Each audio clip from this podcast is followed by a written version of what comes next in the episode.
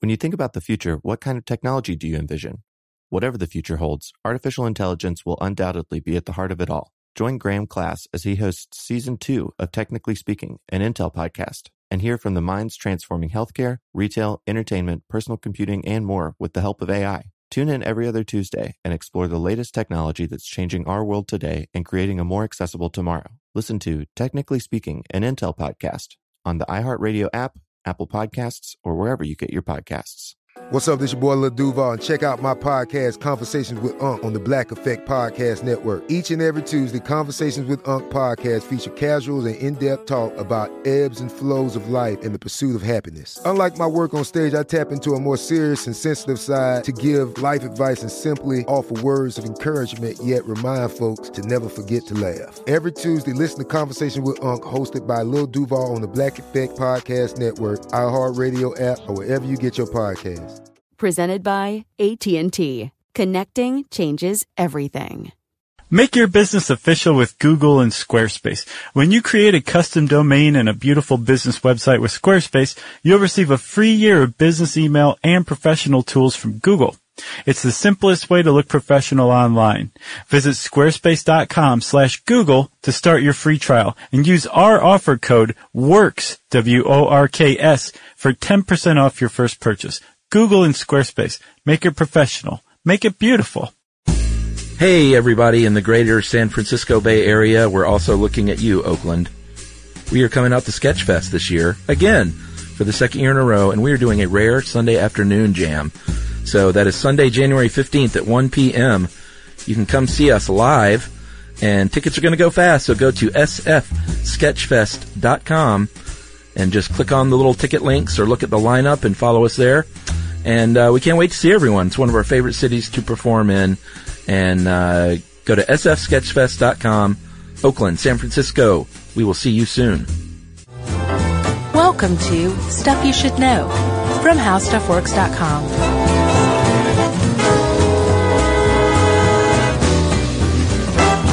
Hey, and welcome to the podcast. I'm Josh Clark, and there's Charles W. Chuck Bryant, and there's Jerry Rowland, and that makes this Stuff You Should Know, the podcast. Yeah, who would have ever thought that we could do more than one podcast on fleas? Had I thought about flea circuses, I would have thought that. Yeah, we covered it a tiny little bit. I went back and looked just to make sure we weren't being too redundant. Right. And uh, we just sort of mentioned it briefly, but how delightful to dig in even further.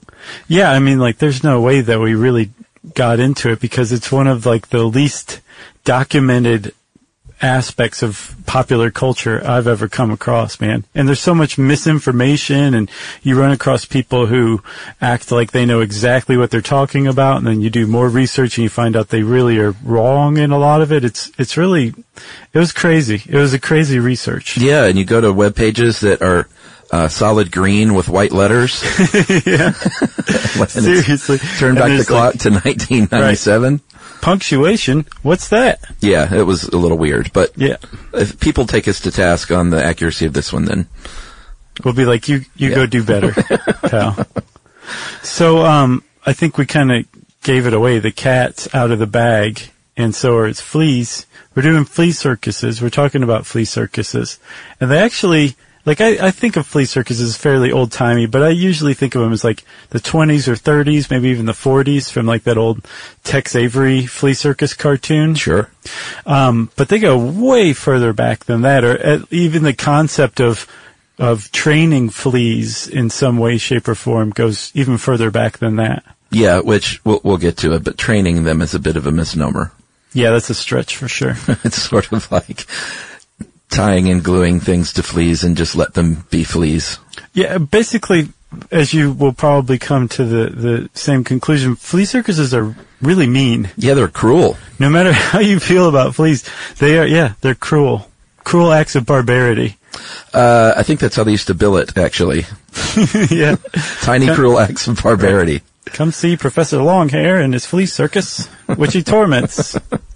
but they're small, so who cares? Right. Uh, so 1570s is, uh, if this is accurate, we're all going to go all the way back to a man named Mark Scaliot, who uh, did not have a flea circus, but he was supposedly in London one of the first people, or perhaps the first person, to use a flea uh, as a prop of some sort. Yeah, to basically show off his skills. As what? As a he was a blacksmith. Yeah, he was a smithy, and he made like this really, really tiny, intricate collar that he put around a flea, and he said, "Check this out." Yeah, and everyone was, I guess, because this apparently other people, uh, like watchmakers and stuff, would would make little tiny watches as well as gimmicks. But I guess the thing they were trying to show is the only thing I can think of is if I can make something this tiny that works. Right. Imagine what a real size human watch would look like. it would work even better. but he got kind of famous from it, from what I understand, and Yeah. like the the idea of using fleas caught on. Kind of, kind of. Well, it took a couple hundred years. Sure. But if if you look into fleas and flea circuses, it, like I just took them for granted. I never stopped and thought why fleas. But there's actually really good reasons why fleas, and it has to do with, for one, fleas used to be everywhere. Yeah. Like no matter where you lived in the world, you shared your living space with fleas yes. which must have been pretty awful, but apparently it was just a fact of life. So that's one thing. They're ubiquitous. They're easy to come by. The other one is that fleas are really, really good at jumping. And that actually makes them, under the right circumstances, really good for this flea circus idea. Yeah, and we, we, you know, if you really want to itch yourself, uh, go to listen to the flea episode. Yeah. Um, but they come in a couple of thousand varieties, and the ones apparently for circuses uh, are the little flat reddish brown ones, about 2.5 millimeters in length, and um, they can jump though. 2.5 millimeters, they can jump sometimes as high as eight, nine inches in the air. I saw up to 10. Oh well, phew. where are you getting your fleas? That was from the, the Royal Air Force Experimental Station. They apparently set up some equipment in the 60s and were photographing fleas jumping. Oh yeah, I see here that they said that um, at the start of a jump, a flea jump, they experience forces greater than 140 times that of gravity. Yeah. That's crazy. Yeah, they have these little, um, what are called elastic cuticles in their legs, and they can store a tremendous amount of potential energy in it. And when they release them and they jump, that potential energy turns into kinetic energy. And since the, it's basically this elastic, um, connector that's really storing the energy, they're not having to use up a lot of their own. So they can jump like this, like thousands of times in an hour. And apparently when they jump, I don't, I'm sure we said something somewhat contradictory in the actual fleas episode. Yeah. But the, the relation of their jumps to their body size, um, it, compared to humans, it'd be like us jumping over the Statue of Liberty or something along those lines. Yes, which is very hard to do.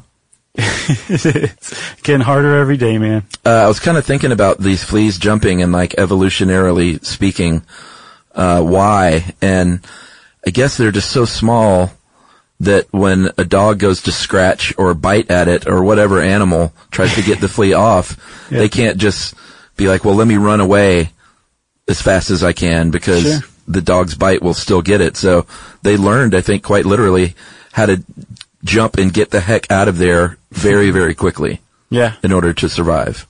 And the coolest fleas make the um, bionic man sound when they jump. Yeah. If you listen really close. All the hipster fleas. right. Uh, so I guess we should talk about the, the main dude though, right? Who we owe, all of us owe a great debt to. I'm not saying his name. You know you got to say his name. Uh, this is the 1820s and, uh, he was an Italian impresario in London named Louis Bertolotto. Nice.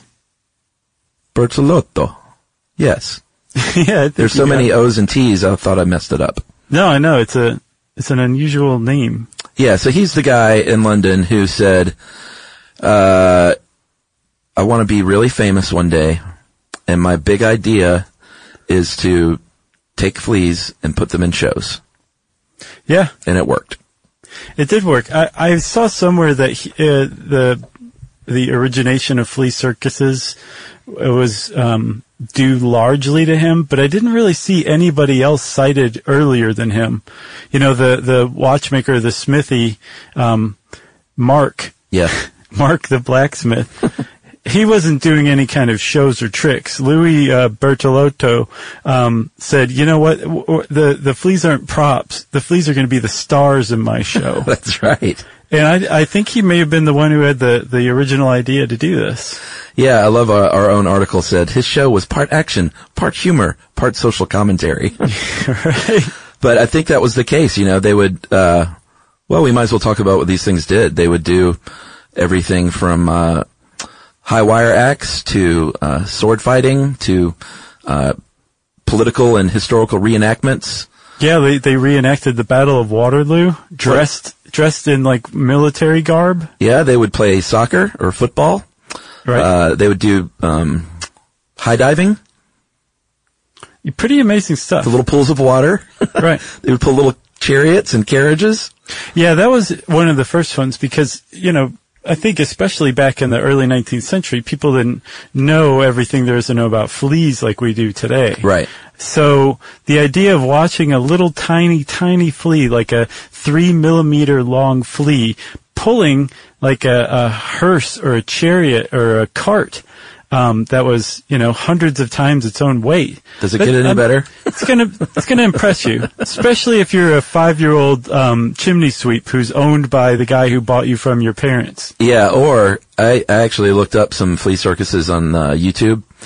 Uh, they were Yeah. just little kids. There was one in, I think, Denmark in the 1950s that I looked at. I saw that on like in Telfair. Yeah, people were just delighted.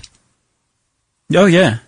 I, mean, I watched some of the videos too, and I noticed that like my my hands were clasped together beneath my chin. I think it might have been the perfect post-election uh, YouTubing that I could have done, actually. Yeah, yeah, it worked pretty well. Uh, so, Bertol, uh, sorry, Bertolotto, his, uh, his act was not small. If you think, well, sure, he, he did this at some county fairs and sideshows.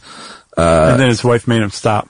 Yeah, not true at all. He actually got really famous for this. Uh, I don't know. I mean, they likened him to Elvis Presley. I don't know if he was that big. I think the point the author is making is like that this guy wasn't some, some like, he wasn't internet famous. He was like famous, famous. Yeah, like he traveled the world doing this. Right. So good for him, right? Yeah, and he did. And as he traveled the world, people were like, I can do that too. Sure. I'm tired of working. I want to do this. but it turns out that I, from what I can tell, as far as showbiz goes, running your own flea circus has got to be one of the more demanding sideshows there, there are. Well, sure. I mean, part of the problem is your performers. Well, first of all, it says in here, and this is like, again, with this research, you just sort of have to take some of these people at their word. But they say that about one in ten fleas can even make the cut. Right.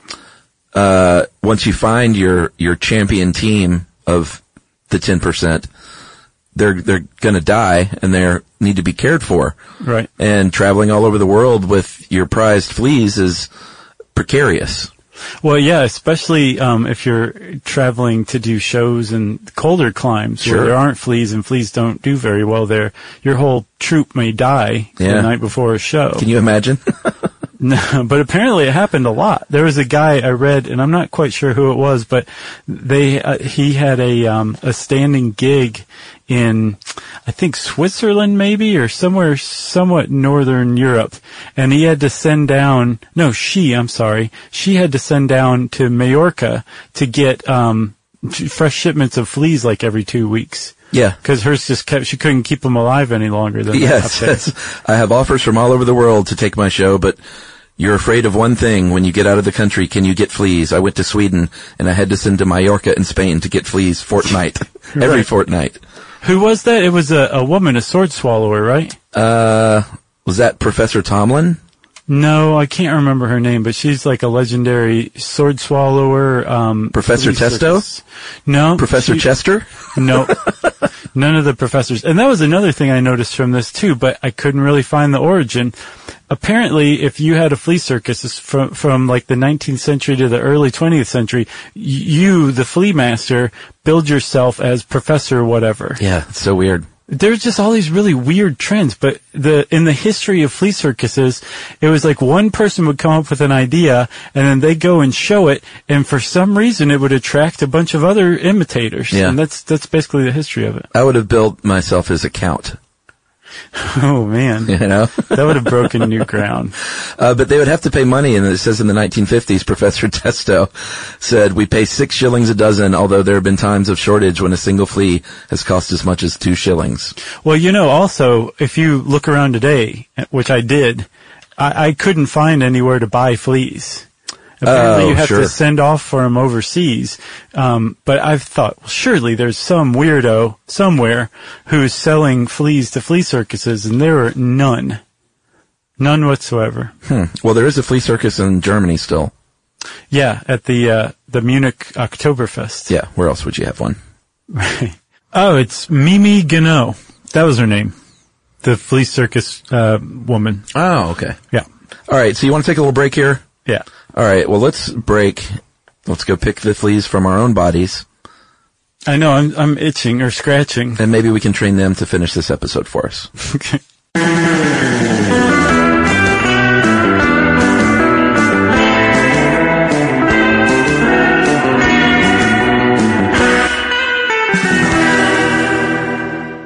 You still searching for your perfect place to call home? Well, now is the time to buy at Fischer Homes. If you're looking to move in before the end of 2024, May could be your last opportunity to start building your dream home and close before the year's end. If you're hoping to move in even sooner, Fischer Homes also has homes that are move in ready and waiting for you, where you can start enjoying the benefits of homeownership even faster. Schedule your personal tour with a new home advisor today at FischerHomes.com and make this spring the season you find your perfect home sweet home. Hey everybody, fire up the grill and fire up the party. Get the Weber Searwood Pellet Grill. Smoke, roast, and sear on the same grill. That's right. You can go from low and slow on smoke boost mode at 180 degrees all the way to high heat sear at 600 degrees. And it's got a full great sear zone so you can put more food on the flame. That's right. Plus, you can utilize the smoke boost setting to intensify that smoky flavor. And direct flame cooking creates searing, crisping, and browning, so your food will look as good as it tastes. That's right. The grill is hot in 15 minutes and cleanup is easy. You'll cook on two levels at the same time so you can make enough for everyone, then clean up quick with a pull and clean grease and ash management system at the front of the grill. Cook confidently with intuitive digital controls at the grill and enjoy the sleek, easy to use surface. Plus, you can add a heavy duty rotisserie or rust resistant griddle insert to up your game. So get fired up for your new Weber Searwood Pellet Grill.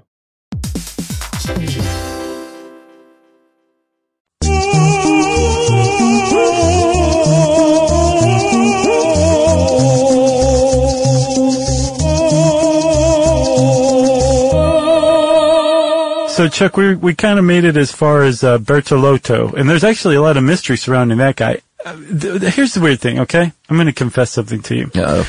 When I first read this article, I was like, "Buh, here's a stinker." Yeah. then I dug in a little further, and I was like, "Ugh, I'm being tortured with research to do a stinker." And then the more I did, the more I did, the more I dug in, I'd find these weird little things that kept popping up that combined create the the the history or the culture of flea circuses. Yeah. And and the more I came upon these little things and put them together, mo- the more I was just totally delighted.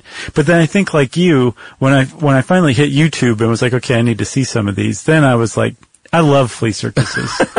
I could sit here and talk about them all day, Well, we'll try and keep this to 30 to 40 minutes. all day.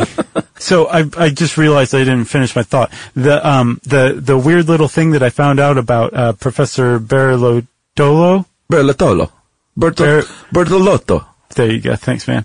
Um, he just vanished. He disappeared. He, he was like as famous as, as an astronaut, and then all of a sudden he's gone. And there's a guy, um, who is, uh, I think his name is Andy Rich. He's like basically the foremost flea circus researcher working today. And he found Professor Bertolotto. Apparently he moved to Canada and lived out the rest of his life in anonymity. Wow. Yeah. I have a question. Okay. Why do you always use astronaut as a fame indicator? It's uh, I think it's a Simpsons res- reference. oh, okay. It's Homer was saying somebody was richer than an astronaut. Gotcha. I, I was going to challenge you and say name an astronaut. oh, dude, Jim Lovell. No, no, no. Name a, a current astronaut. Oh, a current astronaut. We got Mark Kelly and Scott Kelly, Oh, okay. All right. the twins.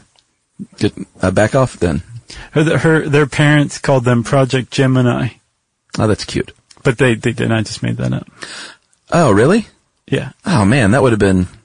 Surely someone at. NASA thought of that. If not, I'm going to trademark it. Uh, yeah, and then you could blackmail them. Be like, you want this nickname? Call Uh, up. I know you're richer than an astronaut. All right, so uh, early 1900s, if you're talking imitators, over here in the United States, we had a man named uh, William Heckler, and he was one of the first dudes over here to be a successful flea master. And uh, he did the usual things, made them box and race and juggle. And we're going to tell you some of these secrets, by the way, if you're Yeah. wondering how these things are accomplished. Just hang in there. Uh, and he said uh, at one point he was bringing in two hundred and fifty dollars uh, a day or a performance, in a, in a day, Day, of performances. a day. Yeah. So many, many performances. And here's the thing, if we, I, I kind of wondered, I was, cause I didn't find it until later in the research, like, well, how do you see this stuff? But you wouldn't have very many people in there. You'd have like 10 or 15 people crowded around a little table Right. for six to 10 minutes. You would shuffle them out and bring in the next group. Yes, I saw somewhere that if you were really dedicated to it, I think Cecil Adams wrote it on the on the Straight Dope that if you were like a really dedicated performer, you could conceivably do 50 10-minute performances a day. So that's basically like uh, 10 hours with a 10-minute break every hour. And if you're not a really dedicated flea master, then just get out of my face. Why do you even bother? Seriously though, I mean, as when we talk about how to do this, uh, it, it, it will become clear just how much work this must be. Yeah, all right. Well, let's talk a little bit about that. Um, every flea is different, and like I said, uh, if you believe the research, about 10% of the fleas are fit for the job. Right.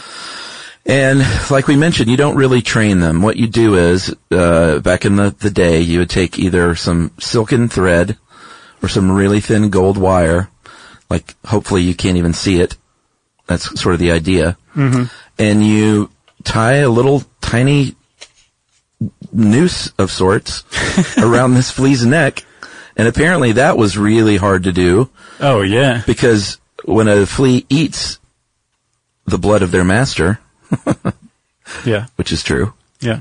we'll get to that again later, but, uh, their neck swells, so you can't tie it too tight or else they're gonna die and your prize flea could die. Or if it's too loose, then the, the flea goes away and the chariot stays behind and that's no good. No. And you just hear a tiny bionic man sound. That's right. So, um, that's very hard. Number one. Number two, the idea that you have to do that with new fleas every, I, I would guess probably every few weeks if you're on average. Because fleas, I mean, they live maybe a year. Most fleas live Yeah, about three or four months. That's an old flea. So you've got like a, some star performers and they're just, they're performing, you know, for a few months or whatever. So you're having to basically constantly harness fleas Yes. all the time. And, and again, before you even harness them, you have to sort them. So you have to study and observe the adult fleas, see which ones like to jump. Um, there's an old legend, uh, that apparently came from Professor Heckler's son. Yeah. If not Professor Heckler himself, who said, um, you you put a lid over a jar and you can train them not to jump too high because they'll hit their head on the jar and they don't like to do that so they learn not to jump then they've passed their first test Right. Uh, it's not clear whether that's actually hokum or not but um that's a, uh, for for a very long time that's been part of the lore of training fleas. The problem is, I think you said it, fleas can't actually learn anything. They're not really being trained. They're actually being physically restrained in lots of ways, including that harness and starting with the harness. Well, I don't know though. Heckler, Professor Heckler, that is, also said, and this was fascinating to me, as far as whether or not these fleas can learn anything. Mm-hmm. He said that he would, to get the best fleas, put them in a glass jar, uh, that's too tall for them to jump out. Right. And he said that he would notice the really good fleas would jump up on the side, fart out a little bit of sticky stuff, Right. whatever that is, and then spend the rest of the time trying and trying to hit that identical spot again to grab hold of the sticky stuff, uh, basically a foothold, to be close enough to the top to leap out. Right. Amazing. Don't But know he- if I believe it. He, uh, well, yeah, I mean, he was a showman, a consummate showman. Like, he didn't just basically point and be like, look at the fleas, give me your money, please leave now. like, you were like carrying the show on, right? You Yeah. had to tell this, this, this, you had to help the performance along. You're a So- professor, for God's sake. Right. When this guy is being interviewed over the years, I can't imagine he didn't like ham it up in the interviews as Oh, well. sure. So I don't know, like a lot of it's lost to to time what was true and what wasn't as far as these these old guys go. Yeah, but he, uh, Professor Heckler also said when he was picking them out, he said stodgy ones Mm-hmm. are broken to the merry-go-round harness. Flighty fleas make good dancers. Uh, those with especially strong legs will become kickers, jugglers, and chariot racers. Yes.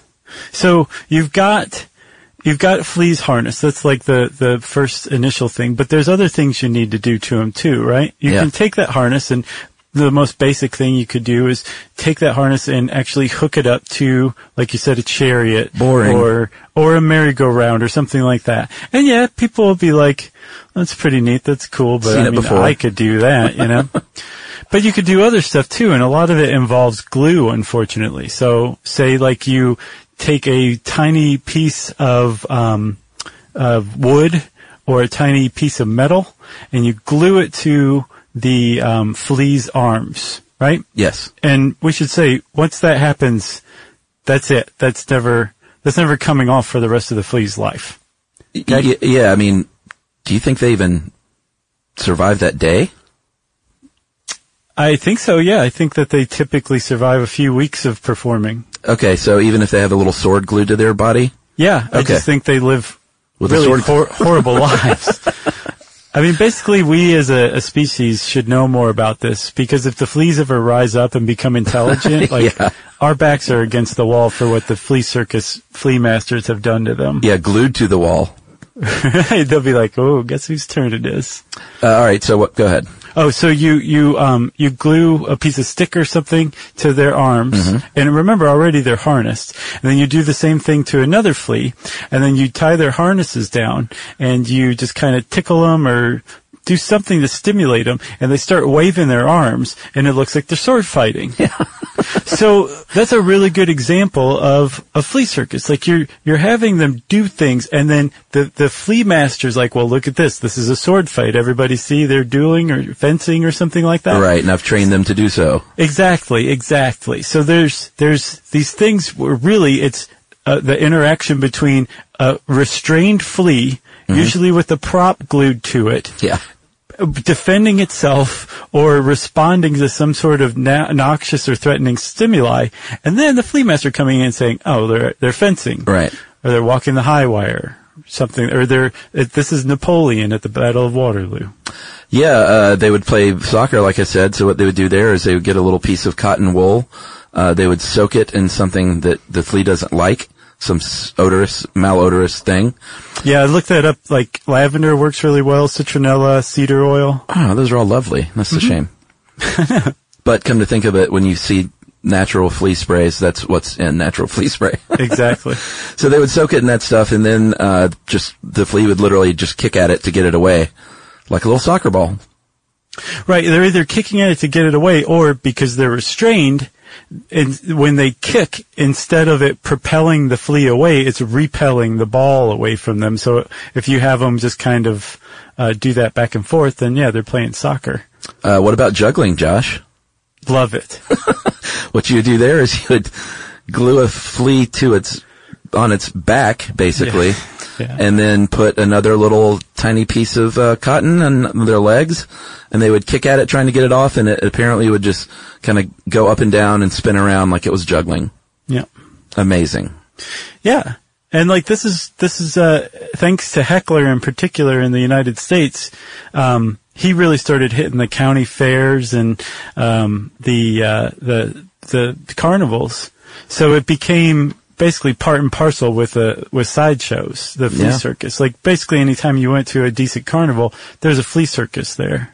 Yeah, and I get the feeling that these professors would try and they would try and innovate. They would try and come up with new tricks and new things that would delight people because you want to keep people coming back, you know? Right. So that's where you come up with things like the, the high, uh, High Wire Act and the flea waltz when it would appear as if a flea orchestra was playing and fleas were dancing. Yeah, because there's there's other things that fleas respond to too besides um, citronella.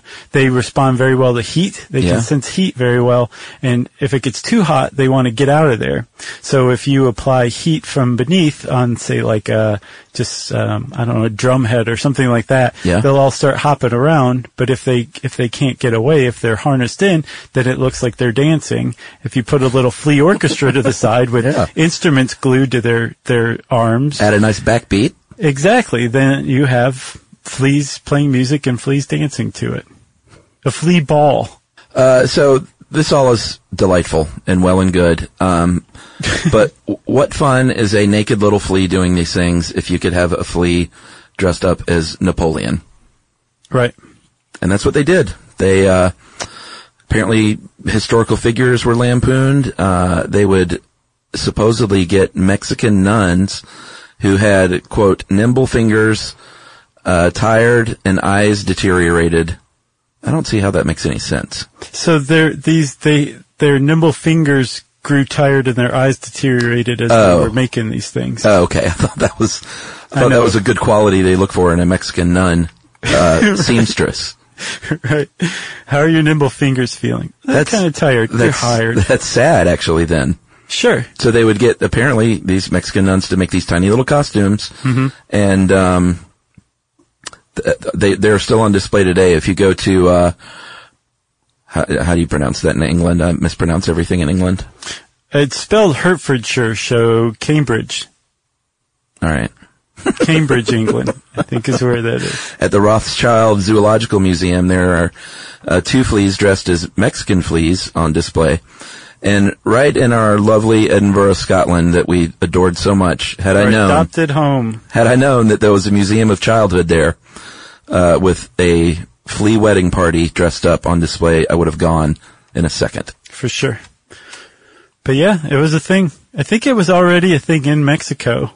Yeah. And the uh, flea circus masters said, hey, ooh, I need to get some of those. So, Chuck, if you have a bunch of fleas and they're making you money, you want to keep them alive, right? yeah. How would you do that? Well, as we all know, fleas are, are parasitic bloodsuckers.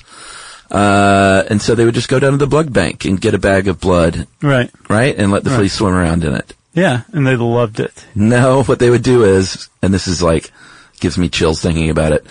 They would roll up their sleeves, stick their arm down there, and let the fleas feed on their bodies. Yeah, a couple of times a day. But apparently, apparently though, it was part of every single show that you would end the show with. And now, since these flea performers have done so great, I shall let them Oh. feast on my blood. And the crowd would be like, ew, gross, and I didn't run out. Oh, that makes sense. Yeah, it was part of stage pattern, but apparently, the, at least Heckler, but I'm sure others actually did let the fleas feed on them. Uh, yeah, I mean, what's a good flea master to do? Well, feed your fleas blood. Either that or have like a, again, a chimney sweep that you bought from a chimney sweeper to, to let the fleas feed on. I hope that uh, episode has come out by now. Yeah. Otherwise, people are going to be really confused. Yeah. Or it'll be really delightful when it does come out and they'll be like, oh, that makes sense now. Uh, hey, one more thing about Heckler. So there was a Heckler senior and a junior. And apparently junior kept it going in Times Square until like the late 50s. Yeah. Had a flea circus going. And, uh, Heckler's flea circus shows up in a scene in Easy Rider. No way. Yeah, I, I couldn't figure out what scene. I didn't have time to go check, but uh, there's a scene in Easy Rider where in the background there's Heckler's Flea Circus. And then they were pushed out of Times Square by peep shows, and then the peep shows were pushed out by Walt Disney. Yeah, and Giuliani. Yeah, Heckler tried at first to do uh, pantsless flea circus, but Whoa. it didn't work very well. Yeah, no one wants that. No, and finally just packed it up. All right, well, let's take one final break here, and we will uh, talk about another kind of flea circus right after this.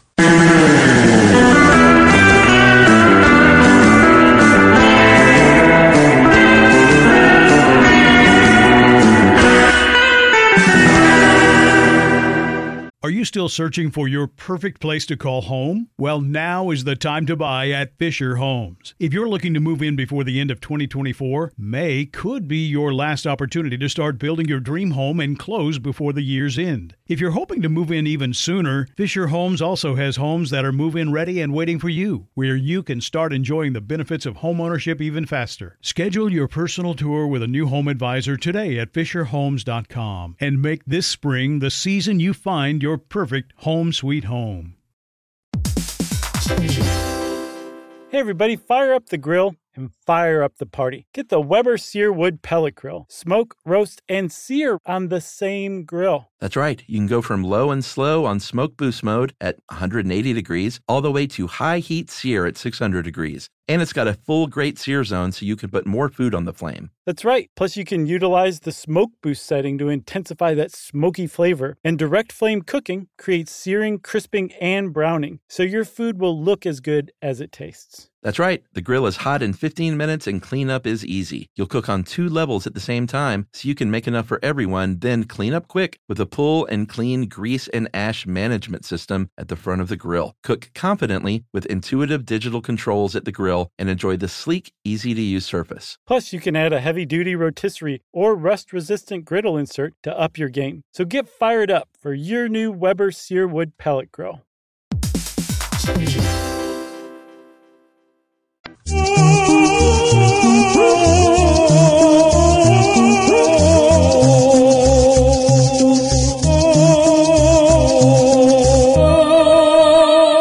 So, Chuck, one thing that I found, I'm pretty sure you found it too, was that when you start looking into flea circuses, some people think that there is never such a thing as flea circuses that used real fleas. Yeah, I thought you were going to say when you start looking into flea circuses, there's no going back you'll never be the same again. That's definitely true too. Like I, I'm changed forever. Yeah, I always thought that flea circuses were a complete ruse and that there were never any real fleas performing. Right. Apparently, no, that's not the case. There have been, and indeed are as recently as the 90s, there have been flea circuses that used real fleas following these traditions that we just mentioned. But if you believe that there are plenty of flea circuses out there that don't use any fleas whatsoever, you're right too. Because there's both. Yes. There's a the type of flea circus that doesn't use fleas is called a humbug flea circus. Oh, I didn't and it's know that. It's all it's all stage magic. It's all illusion, Uh-huh. and it's pretty pretty awesome actually. Yeah, there was uh, a man, a magician named George uh, Tollerton in the 1930s, and he wrote a booklet actually um, outlining fake flea circuses and skits that you can do, wherein you're sort of the. I mean, while the the carnival barking was going on in the real flea circuses, um, you you really want to take center stage if you have a fake flea circus, Right. as in not only introducing the death-defying feats, but then you are are following these fleas jumping around with mimicking it with your eyes and following it around, you know, by moving your head around as if the audience is looking at some invisible thing, which they are. Right, right. They are, and you're basically just using your powers of suggestion to get them to think they're seeing what you're saying. Right. Yeah. That's the most like basic humbug uh, flea circus there are. Right. Sure. But there's one in that that started like the I guess the the genuine stagecraft, stage magic um, uh, humbug flea circus came about from Michael Bentine, Oh yeah. who was a goon actually. Right. Remember Go the ahead and explain that what it is. The goons showed up in the Monty Python episode. They were the direct predecessor of Monty Python. right. Spike Milligan and his goons. Yes, he wasn't a hockey playing goon. No, That's a different thing. or a goon on Scooby Doo. Or a goonie. Right. Never say die. Just, a regular old goon. Yeah, Michael Bentine, he was a British performer and entertainer, and he, uh, in 1950, performed the, at the, uh, or was called the Royal Variety Show, I guess. I think so. And it was a little, you know, fake flea circus. Apparently pretty elaborate one. Yeah, because rather than just using like the his um, power of suggestion, he was using things like magnets Yeah. and uh, remote controlled pumps and mechanical devices to really kind of do this exaggerated simulation of a flea doing stuff going through the circuit of his flea circus. Right. So he would say have a magnet or a piece of string of some or something pushing a ball, or rather pulling a ball up a hill, an incline, and he would say that this is the uh, the flea uh, Sisyphus, and he's pushing this ball up a hill. Right. Or um, th- this is this is my favorite. This gets me every time. A flea going up on the high dive board, Uh huh. and then so as he's going up, the the rungs of the ladder, each one gets depressed, right? So you can see the flea's progress up the ladder. Gets up to the end of the board, jumps a couple of times, so the springboard goes up and down, and then it makes a springing sound as he jumps off. Oh yeah. yeah. Right, exactly. Dives into the water, and there's like this huge splash. Yeah. Which a flea could never make a splash to begin with, but a huge one is just hilarious. Or uh, I like the one the sand table. Mm-hmm. They would have a little sandbox, and the flea would uh, the fake flea would uh, invisibly jump around, but it would create a little splash of sand everywhere he jumped all over the place. Right. And So- again, all with magnets, all fakery. Yeah, but really, really clever. I get the impression he was not um, not terribly old at the time when he first debuted on TV. Um, and in the grand tradition of flea circuses, some other people saw it and said, "I want to do that too." So the humbug flea circus took off uh, and became pretty popular in like the second half of the 20th century. Yeah. I should say uh, popular as far as flea circuses go. Which is to say, not very popular. right. Popular among weirdos. yeah, I'm really kind of wondering about this Bertolotto and his fame. Oh, like he might not have been I don't know. I mean, just because you travel the world, I mean, he could have been traveling the world performing in front of, you know, 60 people a day. That's not exactly Elvis. True. It's true. This whole thing is under a cloud of suspicion. It is, yeah, man. it, it's really tough to figure out the the what's from the who's and the whens and the why. And the fleas from the magnets. Yeah, yeah. Because once you introduce that humbuggery into it, everything comes into question. Yeah. There's actually though there is a book that I want to get. It's a it's a pamphlet basically turned into a book from 1975 that a guy named Tom Palmer wrote. It's called The Famous Flea Act. And it teaches you everything you need to know to do a uh, humbug flea circus. I just want to read it. Just for funsies. You know, Christmas is coming up. I bet you someone out there will send that to you. I was talking to you. nah, I bet you someone else out there will. Okay. Uh, my call to you, the public, uh, listening stuff you should know public is, I know they're doing this at Oktoberfest, but somebody needs to bring this back in a big way. Well, a woman did in the 90s, but it didn't take for very long. But it, I mean, it was pretty big in the 90s. Um, uh, her name was, uh, what is it, Chuck? Maria Fernanda Cardoso. Oh, okay. Did you read about her? No, You should check out her act. You didn't see the video of it? no.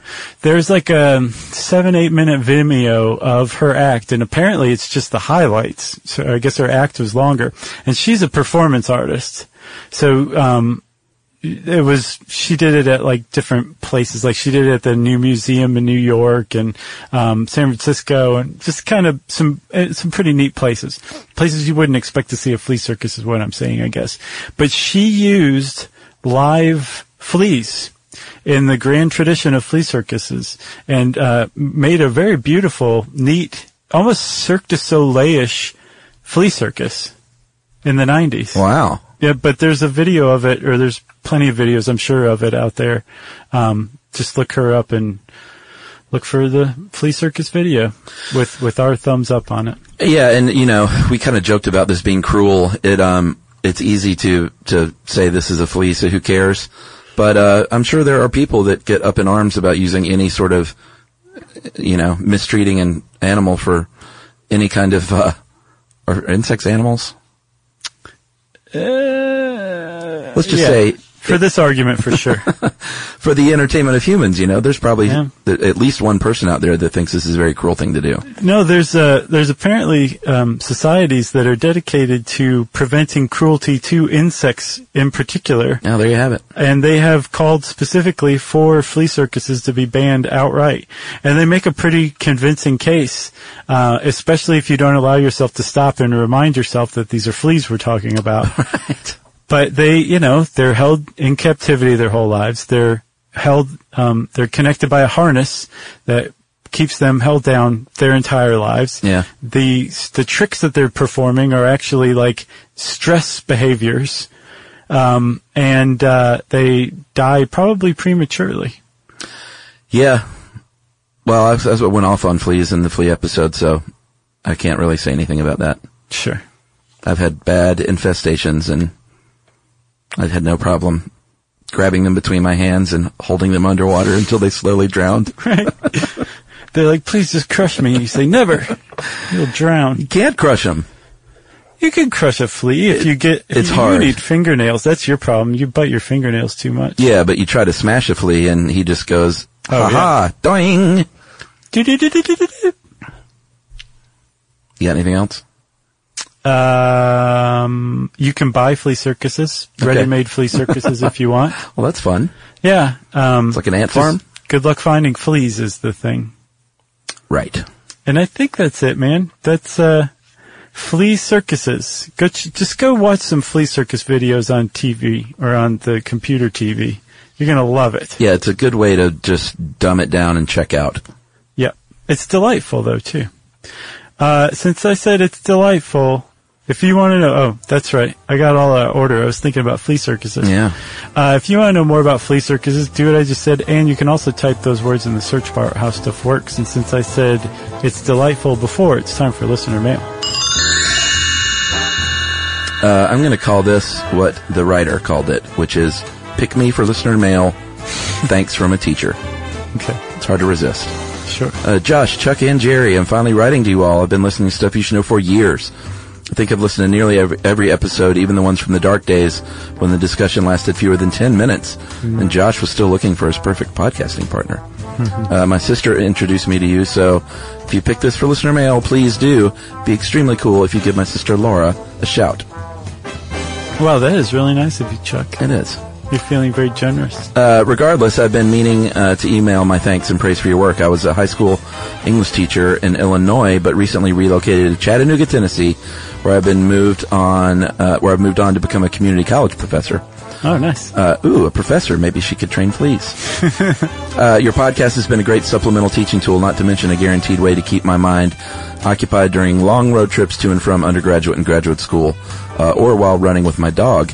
I've used the episode on book banning several times while teaching To Kill a Mockingbird or informing students about Banned Book Week. I've also used the episode about police interrogation during a unit featuring Walter Dean Myers' novel Monster about a boy who's on trial for a crime he may not have committed. That sounds good. It does. Uh, and more recently, I used a listener mail about the benefits of hunting as an example of how to structure an argument. Okay. neat. Let's hear that. I want to hear that argument. We'll she'll have to write back in. Okay. Uh, the students got a laugh out of Josh's comments about waiting for the deer to fall over and collecting the dead bodies instead of actually killing the animal. uh, anyway, really enjoy the show. Look forward to new episodes every week. If teaching doesn't work out for some reason, uh, I think podcasting would be a pretty great career. Uh, and that is from Sarah Amato, Professor Amato. And uh, shout out to Laura, Yep, her sister. Laura Amato, or whatever her name is. Shout out. Not presuming they have the same last name. Huh? I'm a modern guy. Yeah, you are. Anyway. You, a, you have a beard. Thanks for teaching and uh, doing what you do, Professor. Yeah, and thanks for writing in. Smart thinking with the subject line. It worked. Uh, if you want to get in touch with us, uh, you can tweet to us. I'm at Josh Um Clark at uh, Twitter, and you can also follow the official SYSK podcast on Twitter. You can hang out with Chuck at Charles W. Chuck Bryan on Facebook or facebook.com slash stuff you should know. You can send us an email to stuffpodcast at howstuffworks.com. And as always, join us at our home on the web, stuffyoushouldknow.com.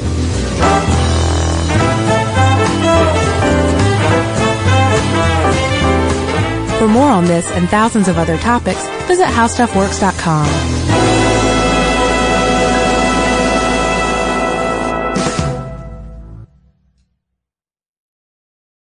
Hey, if you haven't heard of Visible, well, now you have. They're the wireless carrier that's making wireless visible. It's in the name. Switch to Visible, the wireless company that makes wireless visible. Get a one line plan with unlimited 5G data powered by Verizon as low as $25 a month every month, taxes and fees included. Use promo code STUFF20 to receive $20 off your first month for listening to this podcast. Switch now at visible.com. For data management practices and additional terms, visit visible.com. The visible monthly rate is $25 per month. This show is sponsored by BetterHelp.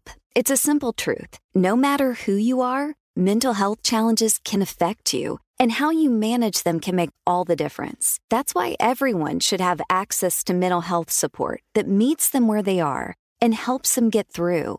BetterHelp provides online therapy on your schedule. It's flexible, simple to use, and more affordable than in person therapy.